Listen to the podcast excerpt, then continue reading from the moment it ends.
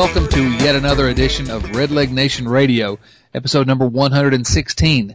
I'm one of your hosts, Chad Dotson. With us is another uh, regular on Redleg Nation Radio, our old buddy uh, Doug Gray from uh, RedsMinorLeagues.com, and uh, and this season uh, from a recurring role at RedlegNation.com. How you doing, Doug? I'm not doing too bad. How about yourself? Oh, I, could, I would be doing better if uh, Johnny Cueto were a good pitcher. oh well, yeah, he he is struggling tonight, but uh, I, I guess you're not going to go all season with a one two five ERA. I guess tonight was the night where uh, things didn't go his way. Yeah, if, if he were really a good pitcher, he wouldn't have uh, given up four earned runs tonight. uh, and, and we're recording this as the Reds are currently losing to the Nationals six to one. Uh, and so uh, hopefully we'll be broadcasting the comeback of the Reds here in just one moment. But uh, yeah, rough outing for Cueto. Uh, you're right. You, you can't continue to have numbers like he's had all season long. And I, I guess we can probably forgive Cueto for uh, one less than stellar outing, don't you think? I'm willing to forgive him. Uh, I just hope all the uh, listeners also are willing to forgive him. If not, um, yeah, I, I don't know what to tell you. I, I, I doubt very seriously that anyone uh, that's listening to this is going to be very rational about the Reds, so I'm not going to guarantee uh, he, he's going to be forgiven. Um, but Cueto's been great. He's still, even after giving up four earned runs in uh, five and a third at 1.63 ERA, and just uh, uh, I'm happy that he's a Red. Well, do you have any any opinion? I've got I've got my opinions that I'm going to share, obviously, but uh, about whether the Reds are going to be able to and whether they will uh, sign Cueto past next season. What, what are your thoughts? Do you have any thoughts at this point? Is it really premature to ask? Because they do have a, a really good option um, for next year, a team, a club option. I don't think it's premature. I'm sure that the Reds have discussed it with him. Um, you know, at the very least to try and get a feeler out there to see, you know, what kind of deal he is looking for. Um, because at this point, you know, after 2015, Latos, Cueto, and Leake all can leave for free agency. So I'm sure they've had discussions with all three of those guys to try and figure out exactly, you know, what it's going to take, you know, try and plan for the future. I doubt they're going to sign all three of them, but I'm sure they want to at least be able to have one of those guys back, if not two. Um, I think that if Cueto can stay healthy all year, he's probably going to be the most expensive of the three. I could see where, you know, maybe Latos could get equal money given, you know, more durability, assuming he comes back this year and is healthy, given that he hasn't really had the injury history that Cueto has had. Um, but, you know, at this point, I think that Cueto's probably going to command 150 plus million dollars. Um, and that, that's a lot of money for the Reds to swallow, but, you know, Matt Latos isn't going to be much cheaper either. So, yeah. Yeah, you know, a, a couple months ago I would have said, well, you know, Latos is younger. He's uh, doesn't have the injury history that Cueto has, and, and and that's true. Cueto, hopefully, if Cueto's healthy this year, all season long, it's going to cause a, a really interesting conversation to be taking place uh, within the the management of, of the Cincinnati Reds uh, because this year Latos is the one who is uh, has been injured all season. Although there is some good news on the on the Latos front, we'll talk about in a moment. Well, I, I'm not willing to say anything's good news with respect to Latos just yet, but um, yeah, you know, I think that the Reds are going to have an interesting decision. You got Mike Leake, whose ERA is uh, below three at this at this point. Although he started off pretty hot last year too, and uh, and ended up having a good year. I mean, I don't have any complaints about Mike Leake. Uh, Cueto has been nearly unhittable until tonight. Um, and of course, we know what Latos can do, and, and he's the youngest of the bunch, and, and probably, well, you know, I don't know.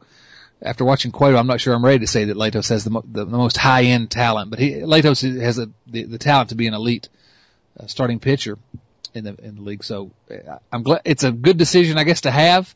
I, will never uh, question whether or not the Reds can come up with the money because they've surprised me time and again over the last few years. But uh, I, I don't know what if I could only sign one of those guys or two of those guys. Well, if I could sign two, I know what I do. If I could sign just one of those guys, uh, you know, I don't. Uh, I, I don't know at this point what I would do. There's a lot of variables there, so it's going to be interesting to see where the Reds go with that. Um, about, about Latos, let's talk about. Obviously, the Reds are sort of scuffling. They're just uh, up and down. Stayed mostly below 500 uh, most of the first couple uh, months of the season, a month and a half, and and frankly, it's just been injury after injury after injury. And and if if we're trying to look at what's I would say the the glass half full, or look through our Pete Rose colored glasses, um, you know, hopefully some of these guys are ready to come back. Matt Latos uh, through live batting practice uh, and uh, today, I guess, and uh, pitched to pitched to Jay Bruce actually. Uh, 40 pitches, the equivalent of a couple of innings uh, in a simulated game, and everything supposedly looked good. Um, are you as concerned or as nervous as I am that uh, we're not we don't know the whole story on Latos and that uh, I don't know that uh, there could be another uh, another setback. Am I un- worrying unnecessarily? I guess is what I would say.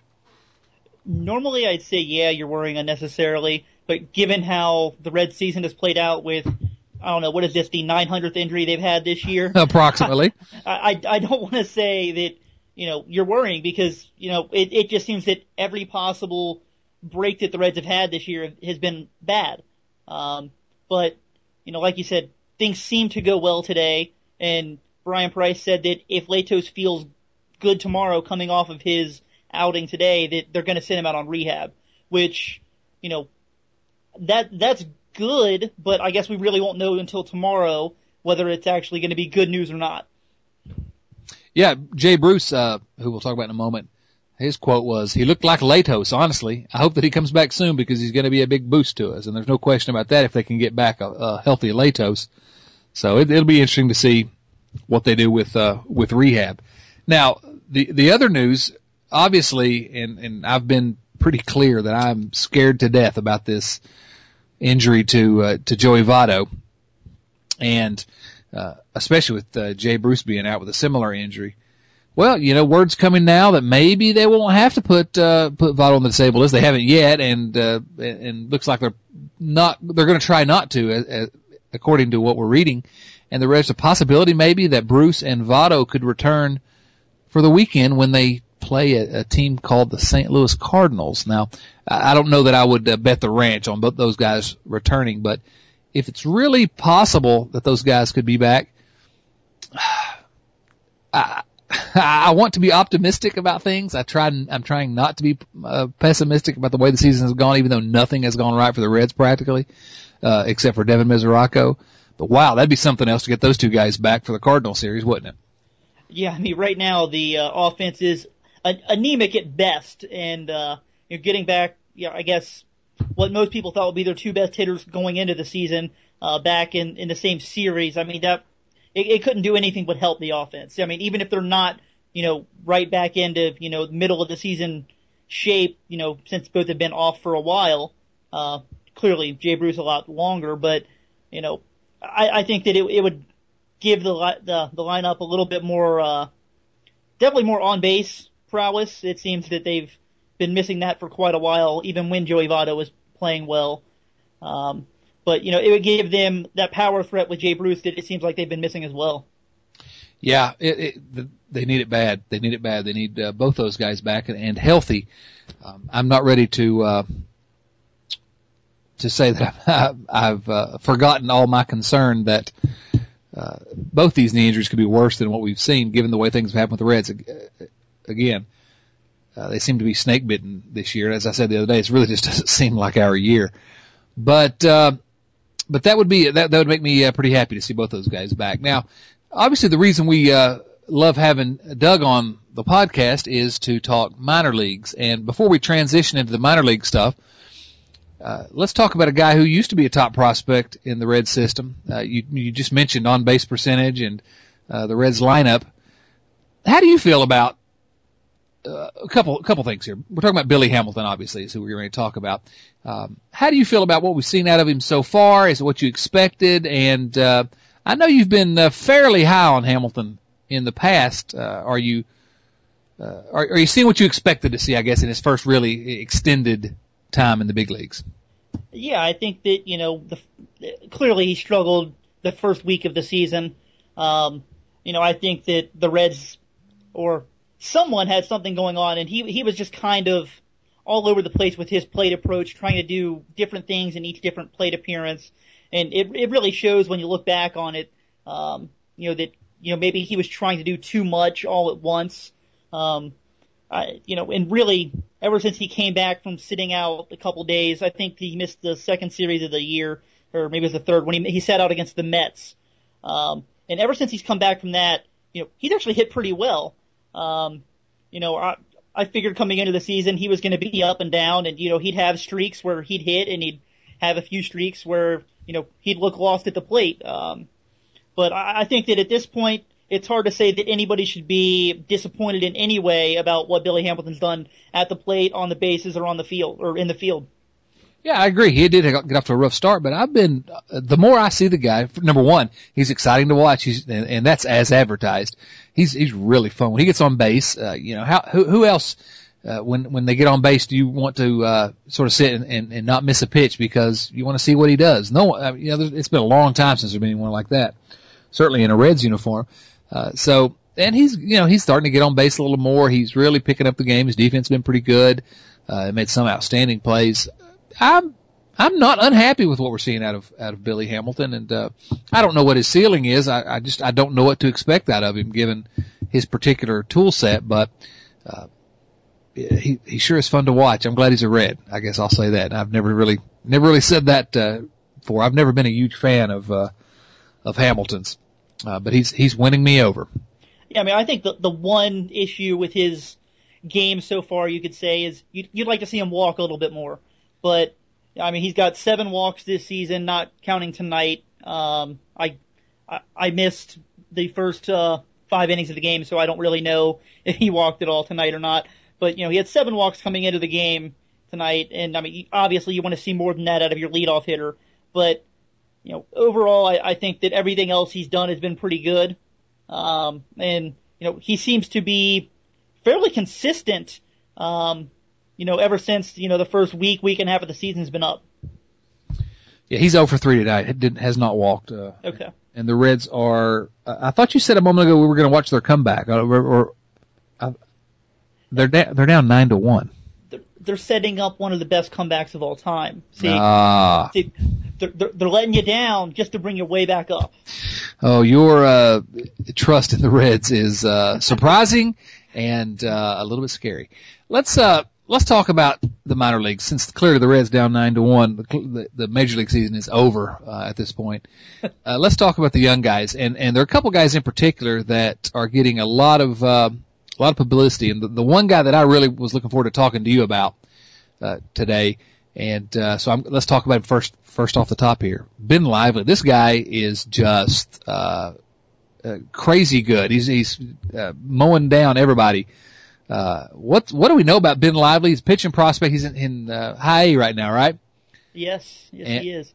And he is just making uh, lots of eyes open. Is he not? He is. I mean, first off, to put it in in perspective, he's pitching in the California League, which basically is like pitching at Coors Field every night.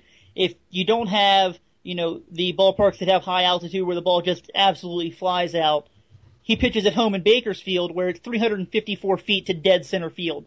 And yet there he is. He's got a 0.81 ERA in 55 and two thirds innings with seven walks and 65 strikeouts. I mean, I'm not sure what adjective you can actually use to describe how good he has been this season. That's what amazes me is uh, the, and you just said them, but the the strikeout to walk ratio, 65 strikeouts to seven walks, seven walks in nine starts. I mean, uh, that's just, it's almost unthinkable, especially like you say in that league. Goodness. Seven and one point, point eight one ERA. Uh, now the next question I guess is, what's the, uh, what's the next step? When's he, when's he get moved up to double A? Well, the Reds player developmental director, Jeff Graupe, was on, uh, one of the Pensacola Blue Wahoos broadcasts about two weeks ago. And their announcer asked him, you know, when can we see Ben Lively? Uh, Lively's from Pensacola area, um, you know, just a couple miles away where he went to high school. Went to college at Central Florida, didn't he?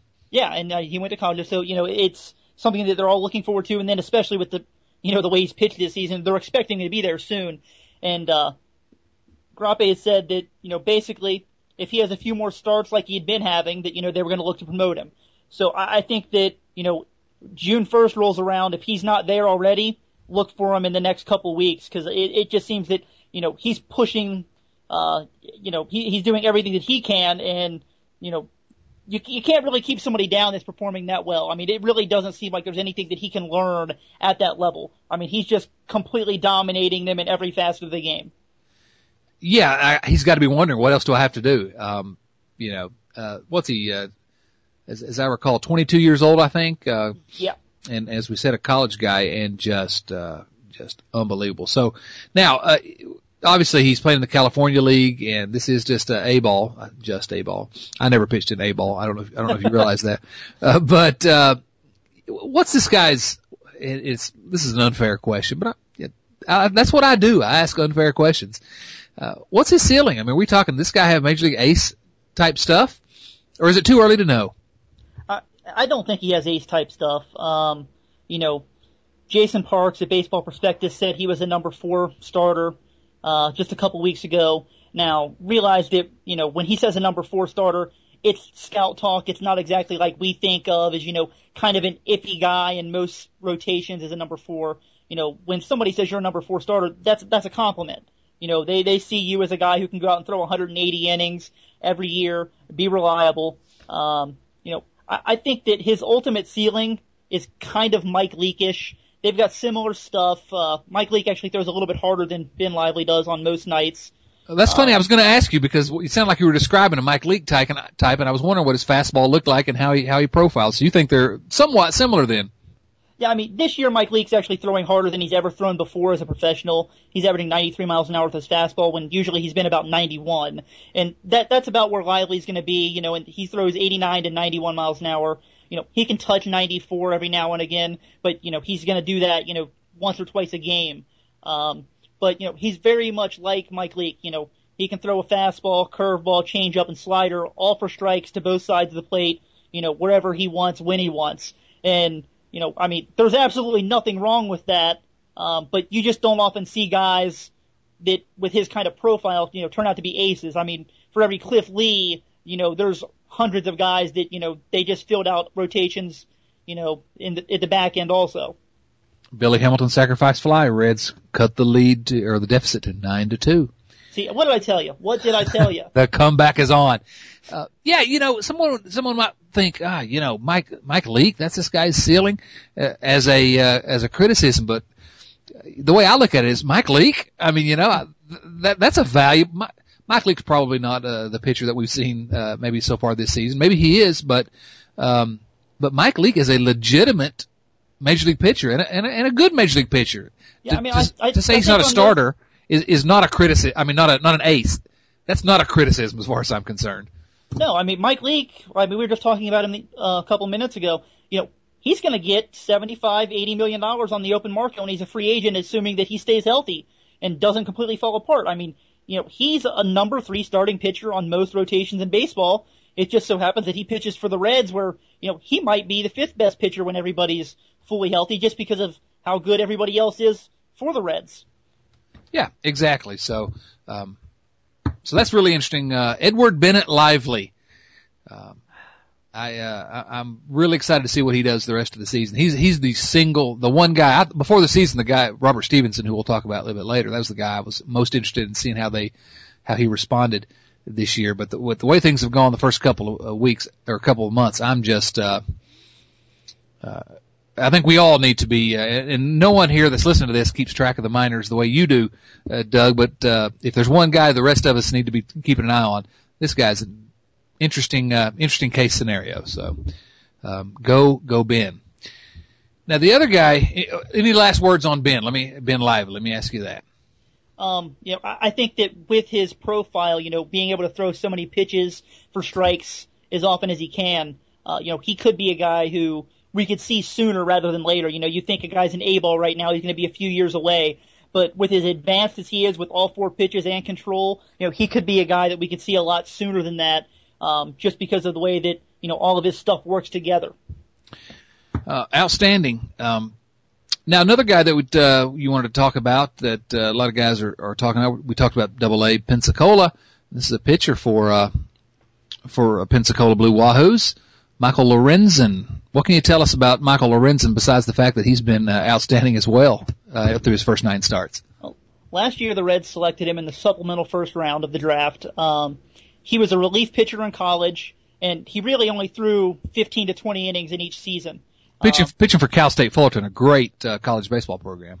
Yeah, I mean, he was their starting center fielder, and plenty of teams liked him as a first or second round talent as a center fielder. Um, but you know the Reds plucked him up, and they decided, you know, we're gonna rush him through the minor league system, and he pitched at four different levels and finished at Double A uh, as a relief pitcher last year. Just two months older than uh, just two months older than Lively, I should note. And uh, the Reds sent him out to the Arizona Fall League after the season was over and said, "Hey, we want you to be a starting pitcher." And you know, Lorenzen had never been a starting pitcher in his life. Um, you know, he'd always been a position player. He played for Team USA on the international scene as an outfielder growing up um, through college. And so they sent him out to Arizona, and I mean, he got pulverized out in Arizona. He had 12 walks and five strikeouts in 17 innings. I mean, guys were just tearing into him. Well, he comes back this year, and they send him back to Pensacola as a starting pitcher, and he's got a 2.26 ERA in 51 and two thirds innings.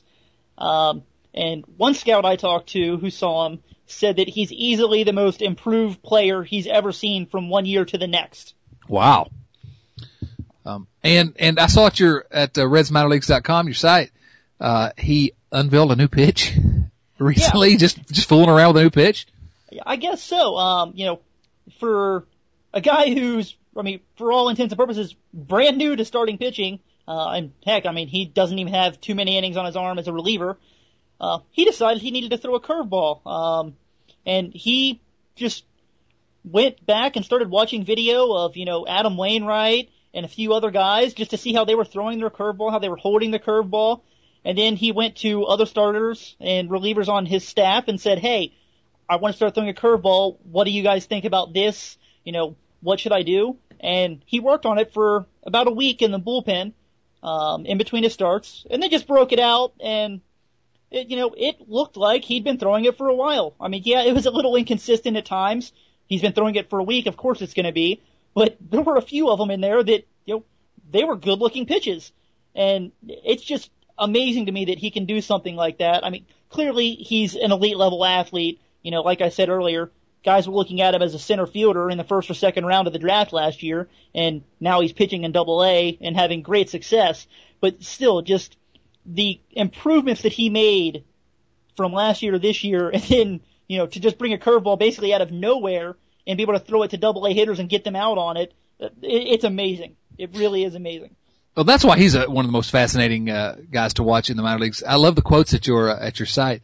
Uh, basically said he was watching uh, Adam Wainwright and, and Clayton Kershaw, and he said I was just I was interested in throwing that curveball, you know, and and uh, watched some videos, talked to some guys, and and and started throwing it. And and what you what you realize here is this guy's in Double A. He's a couple of steps away from the big leagues, and he is really pitching well in Double A. Uh, as we said, nine starts, 2.26 ERA.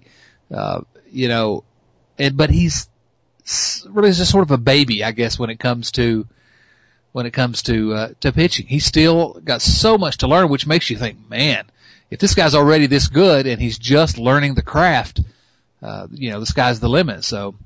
Uh, you know, we we before the season, uh, all the talk was about uh, Robert Stephenson, who I mentioned uh, obviously a moment ago.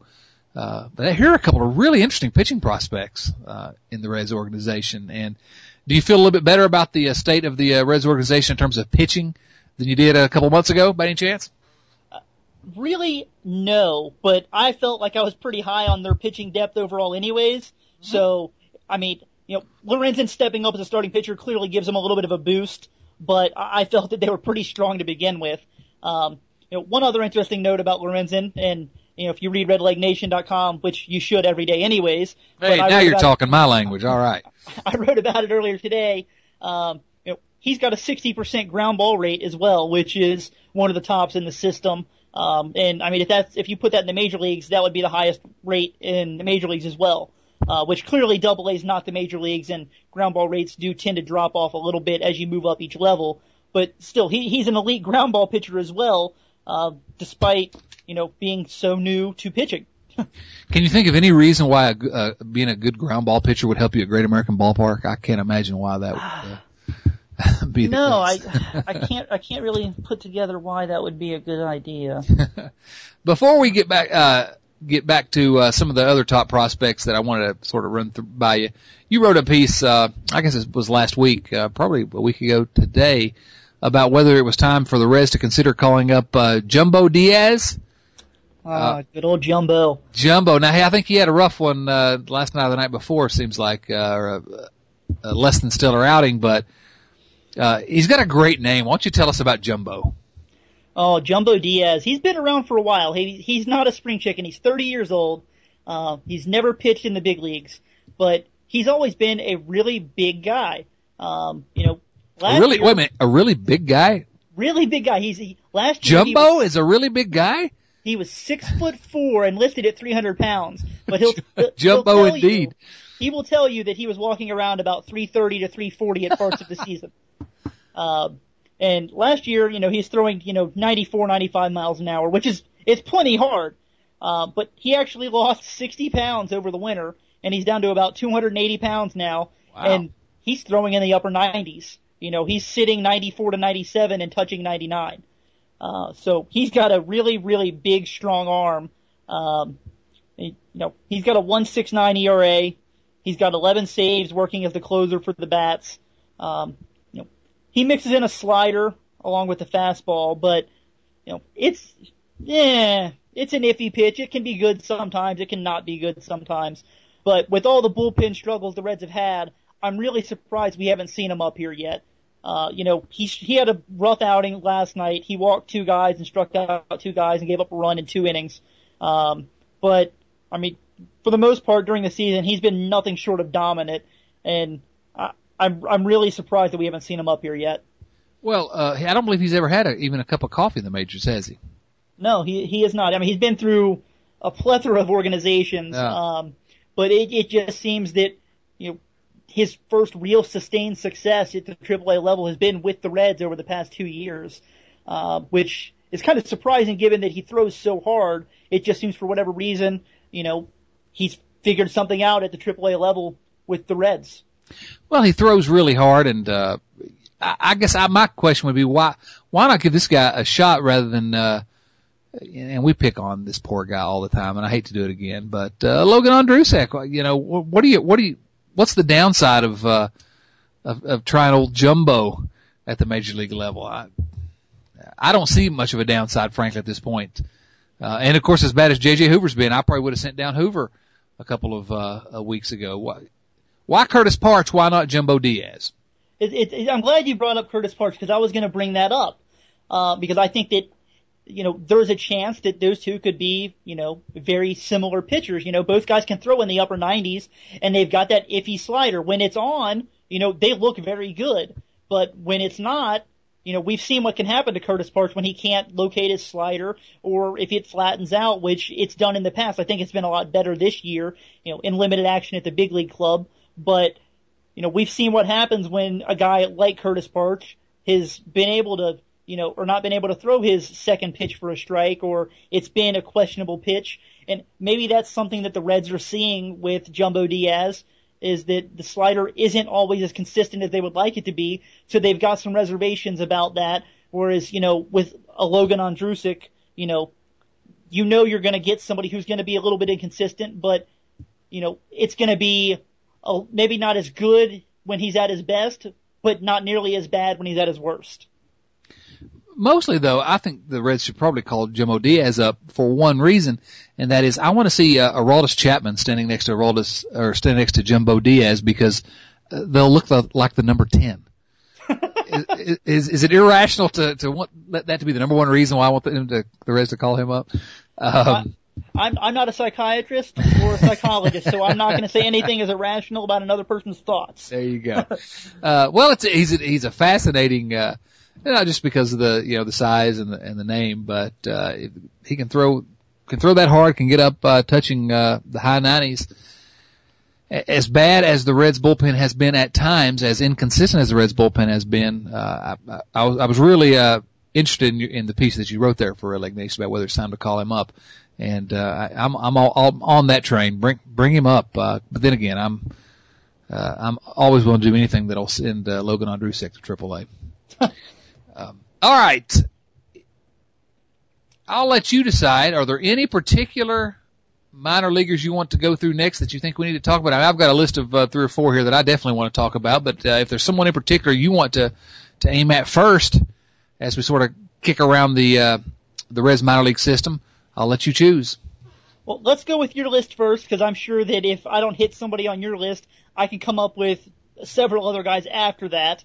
Um, Sounds good so, then. Number one on my list, and and on most people's list, probably Robert Stephenson. Uh, what do we? Well, I know what we know about Stephenson. He's an elite uh, elite prospect uh, by many lists, the number one prospect in the Reds organization.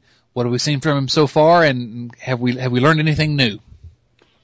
Um, I think we have learned a little bit. Maybe he uh, wasn't quite as ready as some of us believed right off the bat. Um, but he struggled after he made his first appearance was actually out of the bullpen.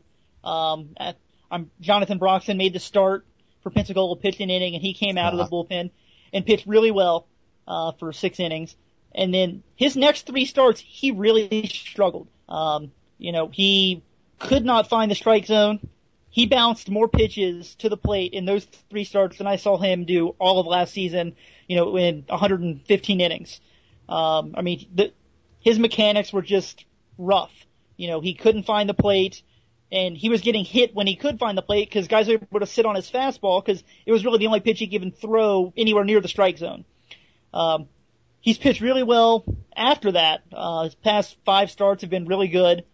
Uh, the control's been a lot better, especially his fastball control.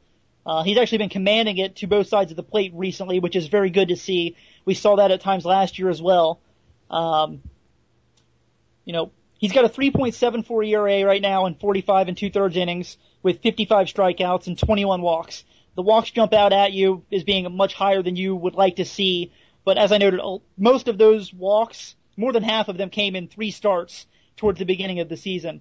Um, so those are kind of skewing the numbers right now. He's pitching much better than the numbers uh, at face value tell you at this point in the season, but you know he's only had you know, I think eight or nine starts at this point, so they're still, you know, influencing his overall numbers. Uh, but he, he's still the best pitching prospect in the system, best prospect in the system, one of the best pitching prospects in all of the minor leagues for any team.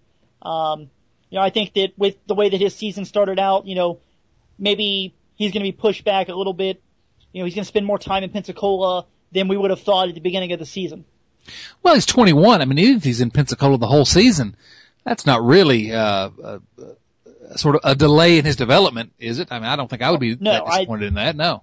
I, I'm pretty sure he's the youngest pitcher in the Southern League right now. I could be wrong, yeah. but when I checked the other day, him and Yorman Rodriguez were both uh, 21 years old, and there were only four 21 year olds in the league at all. Um, hold so, on, hold on. Let's get back to Stevens in a second. Yorman Rodriguez is at least 42 years old. There is no way he's still that young. He's been in the Reds organization since 1964. Well, if, if that were true, I'm pretty sure your math would still be wrong. Oh, I may, I may be off a little bit, but okay. uh, but no, that's what I'm saying about Stephenson. I mean, the guy's just he just turned 21 right before the season started. Um, you know, if, if he's performing well in Double A at the end of the season and hasn't quite uh, been they don't feel comfortable pushing up to Triple A, maybe starts next season in Triple A. That's still to me that's uh, I, I'm not going to question uh, this guy if he's, uh, you know, he's he's still young. I guess is the point I'm trying to make. Yeah, he is, and I'll be honest, I will be shocked if he doesn't throw at least uh, you know 40 innings in AAA this year. I mean, I while I said you know I think his timeline is going to be slightly delayed, I, I'm fairly confident unless there's some sort of injury of some kind that you know they're going to keep him in Double A all season. Um, you know, but that puts him in a position that possibly be uh, you know in the big leagues by uh, you know, sometime next year. Oh, absolutely. I, you know, it, assuming there's a spot available for him, you know, right. The, Reds do have everybody locked up through 2015, assuming they don't fall asleep for four months and not pick up the option on Johnny Cueto. um, but, don't put that past Walt Jocketty. I, I hate to. Uh, sometimes he seems asleep at the uh, at the switch. Um, so, you know, nothing, I guess, Stephenson, maybe a little bit of a bumpy start, but nothing there to make us think he's not what we had hoped he would be. Oh, absolutely not. He's still an elite arm, and, you know, he had those three starts where he struggled, but outside of those, I mean, he's been filthy. I mean, even if you look at his numbers now, they're still really good. Um, but, you know, those three starts kind of bump in the road, and he's, he's rebounded very well from them. Okay, the next guy I wanted to talk about, and this is a guy who one of the one of the two we've, we've talked about pitchers really exclusively, I guess, to this point. When it comes to the offensive side of the ledger, one of the guys, one of the two guys that I was most interested to watch coming into the season is uh is Phil Ervin, uh, who uh, you know, frankly, maybe you can uh, shed some light, but he's uh disappointing uh, in low A at at Dayton, or or am I right to be extremely disappointed in what we've seen from Phillip Ervin? Um, yeah, I, I think that yeah, he's been poor. I mean, that's that's a nice way of putting it. You know, he came into tonight hitting 199 and slugging 280 at low A, which you know he hit really well at last year before he went on the disabled list. Um, but I, I think that that last sentence there was pretty key. He went on the disabled list in early August with a wrist injury, and unbeknown to anyone that I saw, I never saw anyone report it until after the season started this year that he had off-season wrist surgery. Um, ah, interesting he was not even able to do any off-season workout or anything until he actually got to spring training in March. And so I'm still wondering if, you know, the the wrist seems healthy when you watch him play. Uh, you know, the bat speed is still there, despite the fact that he's got zero home runs this year. If you watch him in batting practice, he still hits the ball harder and further than everybody else on the team. Um, you know, and yes, at that level, there's only a few guys that really stand out anyways, but, you know, of the guys that can hit the ball really hard and far on that team, he still stands out among those guys. Uh, so I, I think that the wrist, while, you know, it may not quite be 100%, you can't really see it when watching him play. But given that he couldn't do any off-season workouts, um, really until March, that really put him behind the ball against everybody else. Um, and, you know, he started off the first three weeks of April, he had two walks and like 16 strikeouts, which, if you saw him play last year, is mind boggling. I mean, he was, I mean, he wasn't Joey Votto, plate discipline good, but I mean, he was very good. He walked almost as often as he struck out. You know, he had a really good understanding of the plate, and, you know, he was swinging at everything the first couple weeks of the season. And I wonder if that just wasn't a a side effect of him being so far behind coming into spring training that he wasn't prepared. Um, not because he didn't want to be, it's just he couldn't be, um, given how his offseason played out. Um, now, the play discipline has turned itself around a bit since then, um, but the hitting still hasn't. You know, he's still struggling to get hits on any kind of consistent basis. Well, I appreciate you shedding some light on that because that was the single reason why I was most concerned uh, coming into this season, I had counted on Phillip Ervin as being a, all the reports and everything we'd seen from him was that his on base ability uh, fantastic, really good knowledge of the strike zone, and and that's the kind of guy that's the kind of guy I like. Um, and, and, and a college guy, so you know a little bit advanced, and, and a, guy, a college guy that knows the strike zone. Bring it on! I'll, I'll take those guys. Uh, but you know we're we're he's he's 41 games into the season and his on base percentage is 271. So, so you're telling us that you think uh, that's that's coming around and for whatever reason it is what it is, but that uh, certainly it's coming around and uh, he's not been good, but maybe we don't need to go jumping off a ledge if we own Phillip Ervin stock. Is that what you're saying? Yeah, I mean, it, it clearly is disappointing that he's performed so poorly to this point in the season.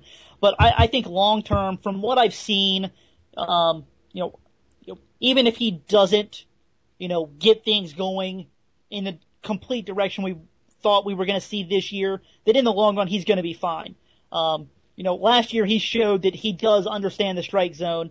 Uh, the tools are all still there, like I noted earlier, which, you know, you may not be seeing all of them in the game right now, um, but they're still there. And in the long run, I feel that the tools are going to play and based on what we've seen in the past between college and last year, the play discipline is also there. Um, guys like that just they don't tend to just continue to struggle moving forward. All right, well, um, we'll, we'll keep our fingers crossed, but it's been a really uh, a disappointing beginning of the, of the season for for a guy that I really like, Phillip Ervin. Now, the next guy uh, is a guy that we are really pulling for at Red Leg Nation, which is uh, that I want to talk about is, is Jesse Winker, who uh, has been on Red Leg Nation Radio, the number one Cincinnati Reds podcast, if you don't include all the other ones. Um, no, we're still number one. Let's, oh, okay. Be up front. There you go. But uh, but Winker joined us. A really seemed like a really great kid. And Winker's a guy who, uh, you know, we talk about on base on base ability. He's another guy that uh, I had sort of in my uh, in my list of guys I was watching because really good on base uh, ability, uh, good power, and uh, and supposedly pretty good uh, defensively. Now, what do we know? And again, we're still early in the season, and we may not know anything differently. But what do we know about Winker that we didn't, know before, and and where do you see him in terms of his development? He's uh, right now uh, high uh, with Bakersfield. I, I don't think that we know anything new with Jesse Winker. Um, you know, coming into the season, I thought that on when we're looking at just what he can do offensively, he was the best offensive player that the Reds had in the system. And I don't, I don't think that's changed. He's not showing anything any different than he did last year. You know, great understanding of the strike zone. He's going to walk nearly as often as he strikes out. He's going to make plenty of contact. He's got some power. Um, you know, I, he looks like the guy that we thought he was, and that's not a bad thing because at least me, I thought he was the best hitting prospect the Reds had. He's got an on base percentage right now of 380 after 121 at bats, so not bad. 11 doubles, four homers. Um, slugging 479. I mean, he's he's he's hit. Of course, then again, we're talking about the California League, which, is, as you noted earlier, that's an offensive uh, offensive league. So Winker is what he is. Good offensive player. Um, now, where's he playing? Do we know what position is he playing out there right now? Is he in? He, he plays mostly left field, but Left. he has he has been worked into right field. Uh, most scouts that I talk to, from everything that I've seen, he looks more like a left fielder, um, and that's not necessarily a bad thing. I know when you know you you say, oh, he's a left fielder, that most people jump to the conclusion that he can't field. Um, Winker's not a bad fielder. Um, you know, I think that five years ago or more, he would have looked, been looked at as a very good defensive left fielder. But, you know, with the way the game's changing now, where more and more center fielders are moving over to left field, you know, he doesn't stand out as much because the, you know, the level of fielding in left field is a lot higher than it used to be. Um, but he's not a guy who's going to hurt you over there. Um, I'm just not sure that he's going to stand out either, given how the game has changed recently. Right. Now he was selected, as I recall, in the uh, supplemental round uh, after after the first uh, round in 2012. Uh, the next guy I want to talk about, unless you've got something else to say about Winker, is the guy that was picked in the first round, uh, 14th overall in the 2012 draft. And this is a guy, you know, I don't know. I've really never known what to think about uh, Nick Travieso. Um, I presume you're going to tell me what to think about about him. I can tell you what I think about him, and you can make up your own mind at that point. Um, but I, I will just let everyone know that they should listen to every word that I have to say. No, I'll, hey, I'll, I'll sign that legislation. uh, but no, I, I feel like I've been the highest guy um, in that covers the red system, um, or even nationally on Nick Travieso.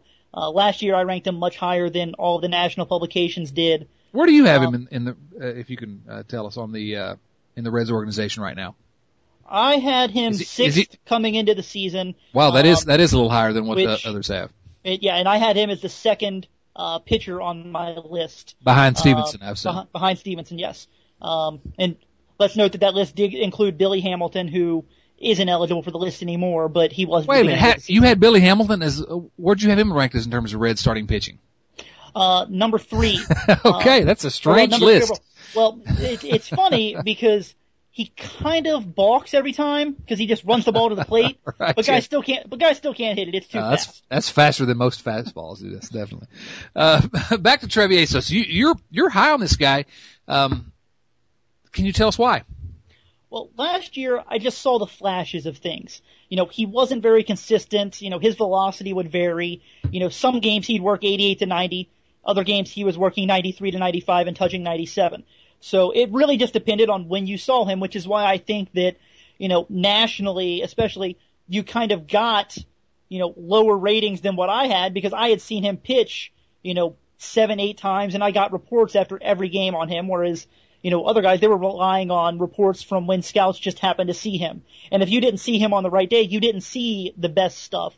And when someone's that age, you know, 19, 20, 21, I look at more what they can be when they're at their very best. And I saw things from Travieso that said, you know, when he's on the top of his game, he is very, very good. Um, but he wasn't on top of his game often enough last year. this year he really has been.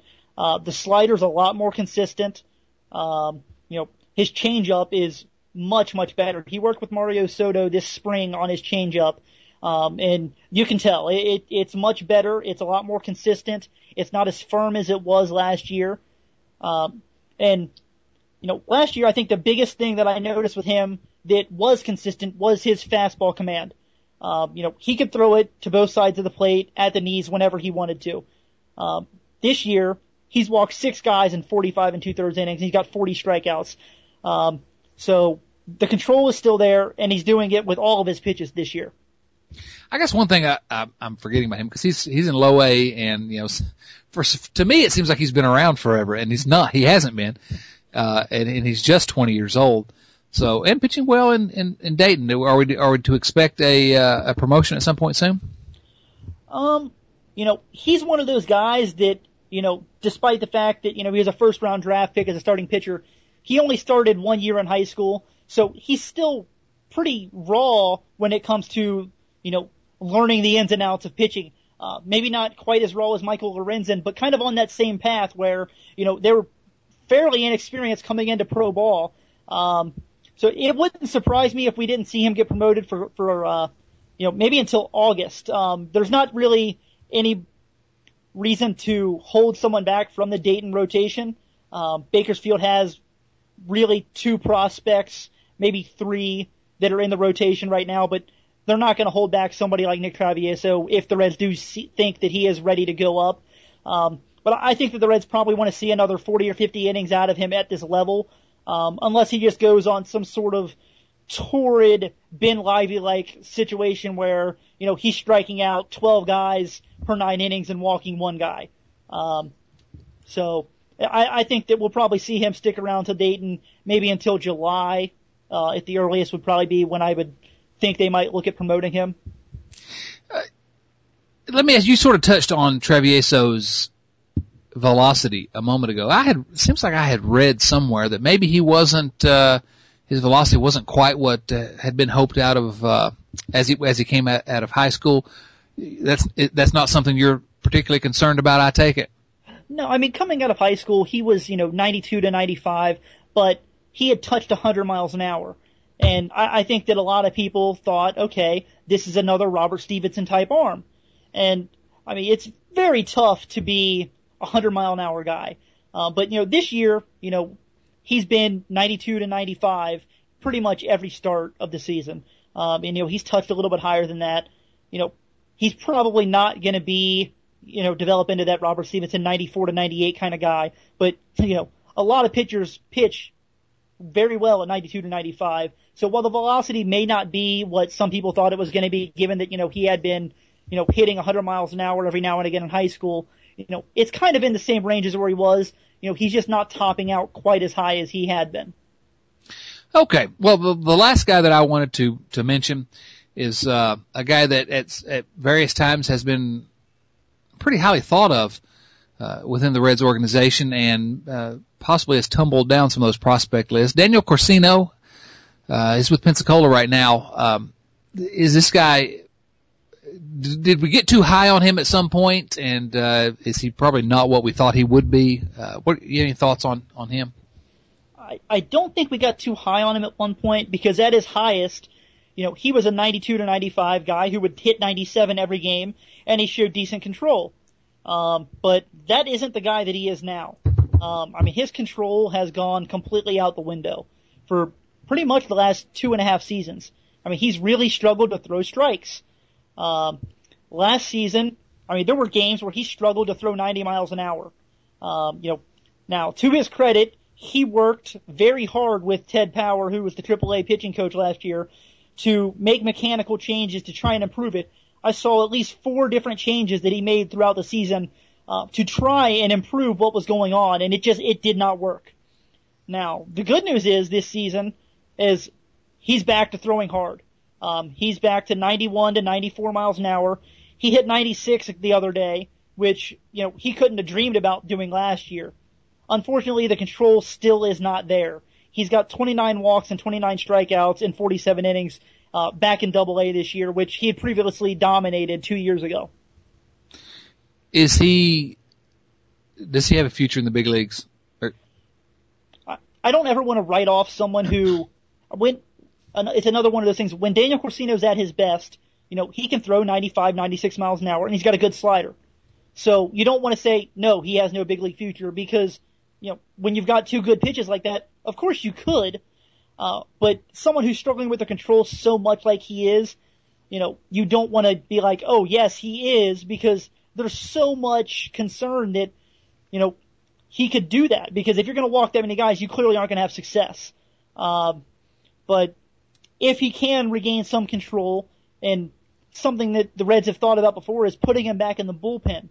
Uh, maybe working one inning at a time can let his stuff play up a little bit, give him a little bit more wiggle room, and maybe he won't fall into the mechanical issues that he will fall into as a starter if he's only going out there and throwing, you know, one inning at a time. So maybe that's something we're going to see from the Reds here in the near future, especially, you know, if they want to make room for, say, Ben Lively to get promoted up to Pensacola, um, because right now, Daniel Corcino is the weak link in that rotation. Um, and he has pitched out of the bullpen in the past, so it's not something brand new to him either. So maybe that's a, a route that the Reds will explore relatively soon.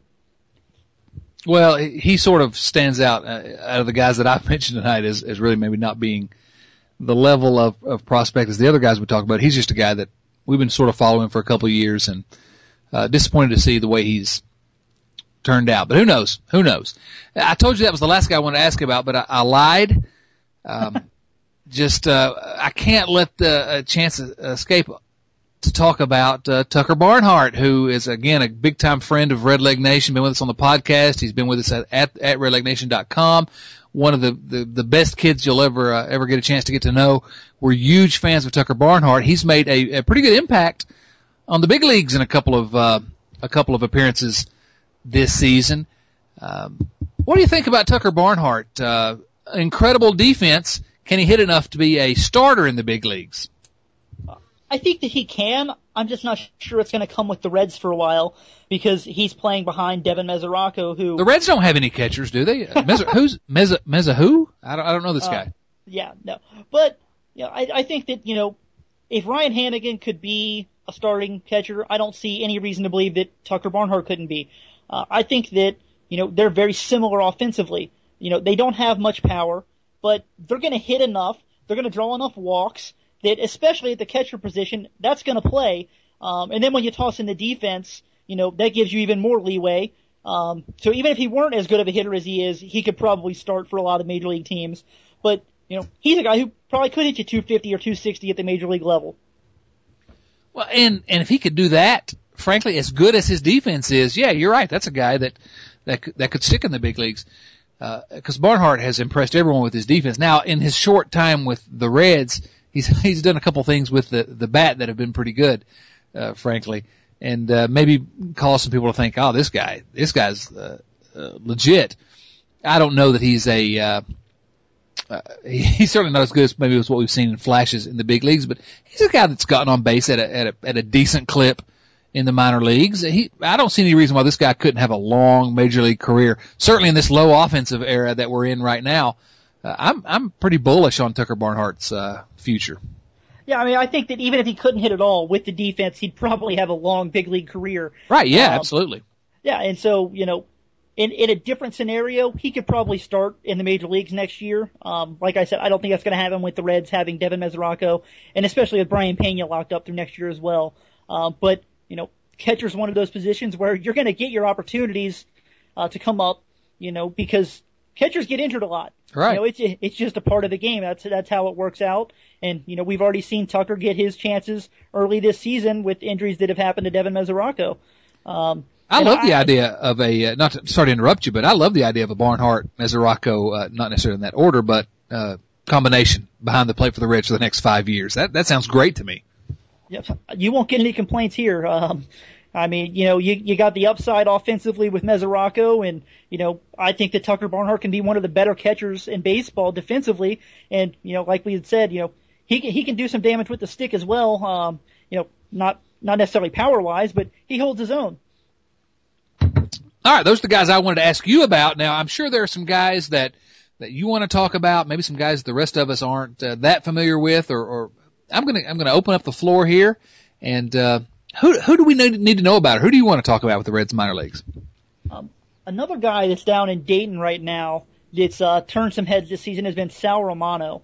Um, he's Sal guy. Romano. That, that that's not a real player. That's a character from The Sopranos. I think you're making him up. Okay, actually, Sal Romano was a character from Mad Men, but okay, at, right. at, at, least you had the TV part right. There you uh, go.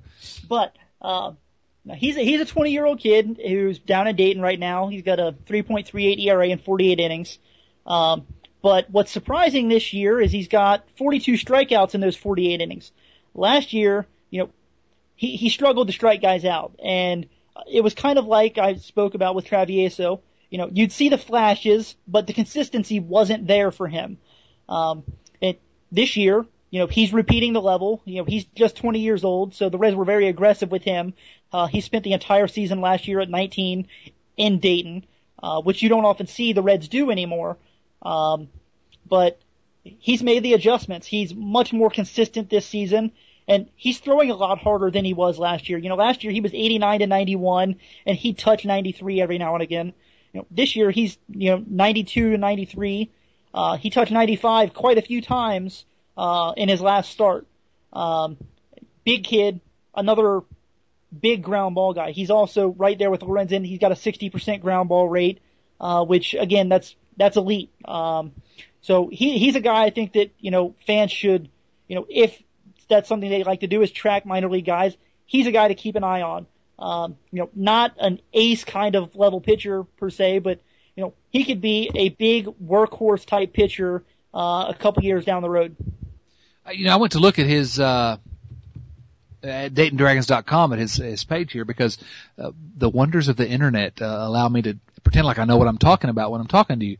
Um, you know, I'm looking at his, uh, his, his picture, first of all, on DaytonDragons.com. It looks like he's 12 years old. Are you sure that he's not 12? Uh, he would be the largest 12 year old I've ever met in my life. He towers over me. It's not even funny. Yeah, he's 6'4 it shows, but, uh, uh, yeah, I'm looking at his picture. He looks like he's 12. Uh, but the next thing that strike that stands out to me are that he does have some pretty good numbers. 42 strikeouts. I mean, that's that's outstanding in 48 innings. And uh, but listen, this guy has just become one of my favorite players. Uh, I have some, uh, you know, uh, Italian heritage. Salvatore Romano is his full name. Oh, I love this guy. He's uh, he's now number one on my prospect list on that, uh, based on, on just strictly on his name. who else? Do, who else do you want to talk to talk about? Um, I guess the one guy that was in my top five coming into the season that we haven't talked about yet would be uh, Yorman Rodriguez. Um, he's, you he's, you love Yorman. You've been a Yorman guy uh, for a while. I I do. Um, and it goes back to those tools. I mean, he really does have all five tools. Um, you know, and he he hasn't exactly had all five skills at any point to this point in his career.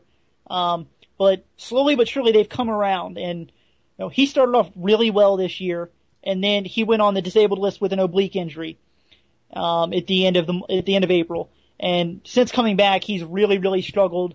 Um, he went to the DL and he was hitting 310, and he's down to 270 right now.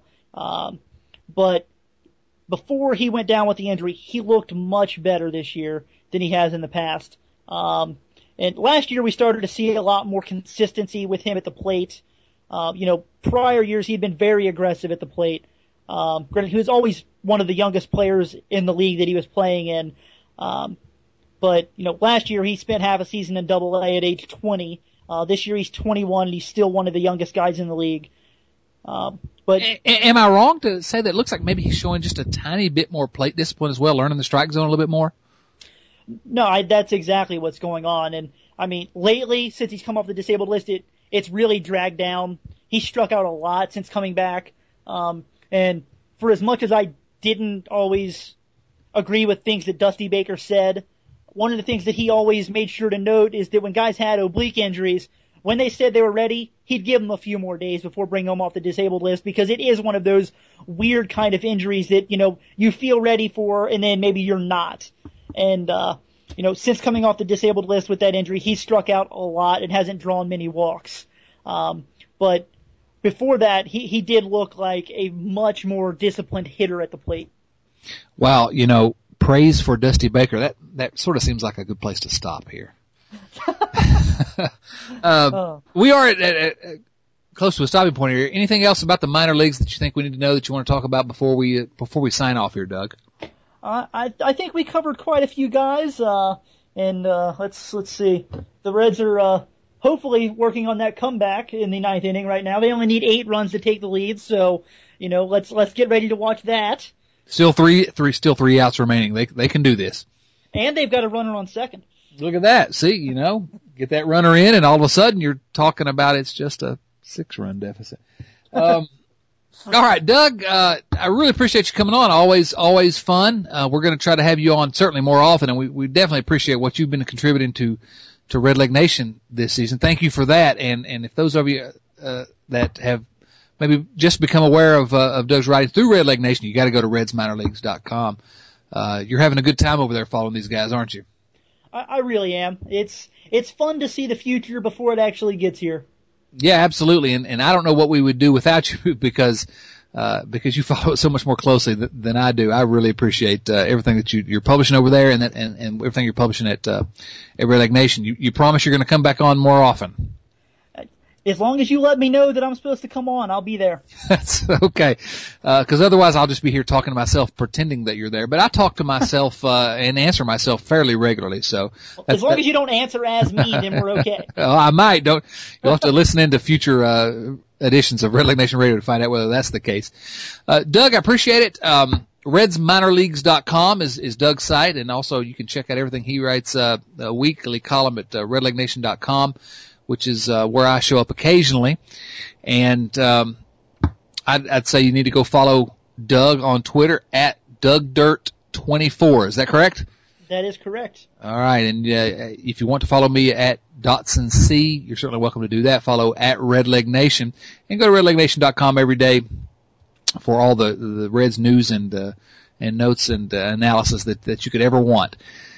Um, I would also ask you, you know, redlegnationradio.com. Go there. You can uh, subscribe to the podcast. Go subscribe via iTunes. Subscribe via an RSS feed, depending on what your particular uh, podcast uh, device delivery device is. Uh, if you listen to us, if you enjoy us, number one, go tell a friend. Number two, go to iTunes, uh, rate us, uh, give us a review there, and help us move up in the in the and the algorithm they have over there so that more people uh, catch redlegnationradio.com um, because uh, we are having a lot of fun uh, with this podcast this year, and we certainly appreciate you taking the time to listen to us. I don't know why you would, but uh, we definitely appreciate it. Doug, thanks for joining us. Thanks for having me. All right, for Doug Gray, this is Chad Dotson saying so long, everyone.